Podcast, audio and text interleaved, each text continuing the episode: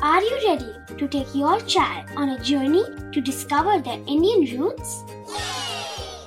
Introducing Chimes, the ultimate audio platform for young minds aged 3 to 15. At Chimes, we believe in the power of storytelling to connect children to their cultural heritage. From captivating folk tales to colorful festivals to mesmerizing history, Chimes brings the rich stories of Indian traditions to life. So connect your child to their Indian roots with us. Download the app today and start the journey. Search Chimes Kids Audio Stories and Podcasts app on Apple or Google Play Store. Chimes, audio that inspires.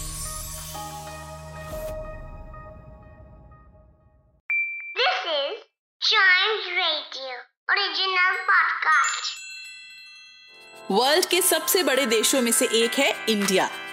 पर इसको महान बनाती है इसकी history और उससे जुड़े लोग, जिन्होंने अपने अपने तरीके से हमारे देश को आगे बढ़ाया। इस पॉडकास्ट में हम बात करेंगे ऐसे ही कुछ फ़ेमस इंडियंस की, जिनके बारे में हम सबको पता होना चाहिए।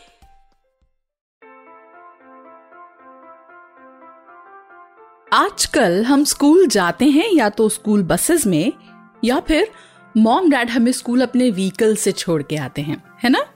चलिए, इस एपिसोड में हम आपको बताते हैं एक ऐसे लेजेंडरी इंडियन के बारे में, जिनके मन में पढ़ाई के लिए बहुत लगन थी। स्कूल आठ मील दूर था और पेरेंट्स के पास पैसे नहीं थे तो वो पैदल ही स्कूल जाते थे। लेकिन उनकी राह में कुछ मुश्किलें आती थीं, जिनमें से सबसे बड़ी थी, गंगा नदी पार करने के लिए उनके पास नाव वाले को देने के लिए पैसे न होना। तो वो अपना बैग पीठ पर टांग कर नदी को तैर के पार करते और स्कूल पहुँचते। और ये ग्रेट इंडियन थे, इंडिया के second prime minister Lal Bahadur Shastri ji. Lal Bahadur Shastri ji का जन्म 2 अक्टूबर 1904 के दिन मुगल सराय में हुआ था। उनके पिता का नाम था शारदा प्रसाद श्रीवास्तव, जो एक स्कूल टीचर थे, और उनकी माता जी का नाम राम दुलारी देवी था। स्कूल टीचिंग के जॉब के बाद उनके पिताजी रेवेन्यू डिपार्टमेंट में काम करने लगे। लेकिन उनके असमय देहांत के बाद शास्त्री जी अपनी माँ और बहनों के साथ बनारस में रहने लगे। इंटरेस्टिंग बात यह है कि लाल बहादुर शास्त्री जी का बर्थ नेम लाल बहादुर श्रीवास्तव था। अब सवाल ये उठता है कि उनका सरनेम शास्त्री कैसे पड़ा? गौर करने लायक बात यह है कि शास्त्री जी के पिताजी और नाना जी दोनों ही एजुकेटर्स थे। इसलिए ज़ाहिर सी बात थी कि पढ़ाई की तरफ़ उनका विशेष रुझान था। बनारस से अपनी स्कूलिंग के बाद उन्होंने काशी विद्यापीठ से फिलॉसफी और एथिक्स में ग्रेजुएशन की, जिसके बाद उनको शास्त्री की उपाधि दी गई। शास्त्री का मतलब है स्कॉलर और उसके बाद से अपना सरनेम हटाकर उन्होंने शास्त्री को ही अपने नाम के साथ जोड़ लिया। काशी विद्यापीठ में पढ़ते पढ़ते वो अपने प्रोफेसर के बच्चों को ट्यूशन पढ़ाने लगे। उन प्रोफेसर का नाम था निष्कामेश्वर प्रसाद मिश्रा, जिन्होंने फ्रीडम फाइट के लिए काफ़ी कुछ लिखा था, जिसके बाद शास्त्री जी ने उनके साथ साथ महात्मा गांधी, एनी बेसेंट और स्वामी विवेकानंद के लिखे हुए आर्टिकल्स पढ़ने शुरू किए और धीरे धीरे उनके अंदर जन्म लिया एक पेट्रियट ने।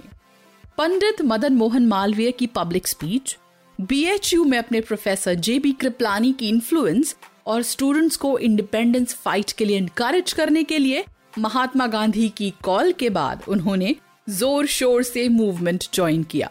और 1928 तक वो इंडियन नेशनल कांग्रेस के एक प्रोमिनेंट मेंबर बन गए थे, जिसके बाद उन्हें दो साल की जेल भी हुई। जेल से छूटने के बाद उन्होंने अपने आप को पूरी तरह इंडियन इंडिपेंडेंस के लिए डेडिकेट कर दिया।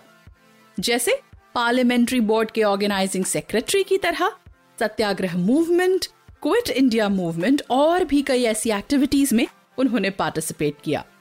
फिर इंडियंस के इतने एफर्ट्स के बाद जब इंडिया इंडिपेंडेंट हुआ, तब शास्त्री जी को बनाया गया यूपी में स्टेट मिनिस्टर उन्हें ट्रांसपोर्ट मिनिस्टर और पुलिस मिनिस्टर जैसी पोस्ट्स दी गईं। फिर 1951 में उन्हें कैबिनेट मिनिस्टर बनाया गया। और नेहरू जी की लीडरशिप में उन्होंने कई पोस्ट संभाली, जैसे minister of railways and transport minister of commerce and industry and minister of home affair फिर आया साल 1964 जब पंडित जवाहरलाल नेहरू का देहांत हो गया। उस समय वो देश के प्रधानमंत्री थे। तब उनकी कुर्सी संभाली शास्त्री जी ने। और बने देश के सेकंड प्राइम मिनिस्टर इसके बाद कंट्री के डेवलपमेंट के लिए उन्होंने कई स्कीम्स चलाई, जैसे व्हाइट रेवोल्यूशन जिसमें देश के हर इंसान को पीने के लिए दूध मिल सके।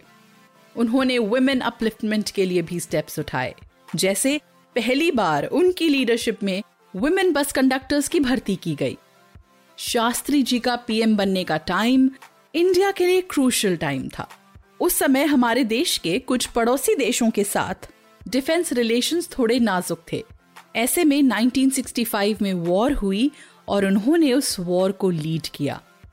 इंडिया वॉर तो जीत गए, लेकिन उसके बाद देश में अनाज की कमी हो गई। इस कमी को पूरा करने के लिए उन्होंने देशवासियों से रिक्वेस्ट की कि वो हफ़्ते में एक दिन फास्ट रखें। और उन्होंने कहा कि सैनिकों के साथ साथ देश के किसान भी बहुत इंपॉर्टेंट होते हैं। इसीलिए उन्होंने नारा दिया, जय जवान, जय किसान। वॉर के टाइम में भी उन्होंने पीस का साथ नहीं छोड़ा। हमेशा शांति को अहम माना। इसलिए उन्हें कहा जाने लगा मैन ऑफ़ पीस इसी शांति को बनाने के लिए ताशकेंत में एक पीस ट्रीटी पर साइन करने के बाद 1966 में उनका देहांत हो गया। कंट्री के लिए इतना कुछ करने के लिए उन्हें पॉस्थमसली दिया गया भारत रत्न। इंडिया का हाईएस्ट सिविलियन ऑनर पॉस्थमसली ये ऑनर पाने वाले वो पहले इंडियन बने। इंडिया में कई बिल्डिंग्स इंस्टीट्यूट्स रोड्स और दूसरी सिग्निफिकेंट चीज़ें उनके नाम पे हैं। दिल्ली में उनका स्मारक है, जिसका नाम है विजय घाट, और वहाँ उनसे जुड़ी कई चीज़ें हैं। लाल बहादुर शास्त्री जी की लाइफ से हमें यह सीखने को मिलता है कि हार्डशिप जब लाइफ में आती है तो उन्हें हमें ही पार करना होता है। और पीस सबसे बड़ा वेपन है, जिसके सहारे बड़ी से बड़ी वॉर्स जीती जा सकती हैं। तो ये थी लाल बहादुर शास्त्री जी की लाइफ से कुछ इंटरेस्टिंग बातें। ऐसे ही डायनामिक इंडियंस के बारे में जानने के लिए सुनिए और भी episodes and don't forget to like follow subscribe and share famous Indian personalities everyone should know about podcast.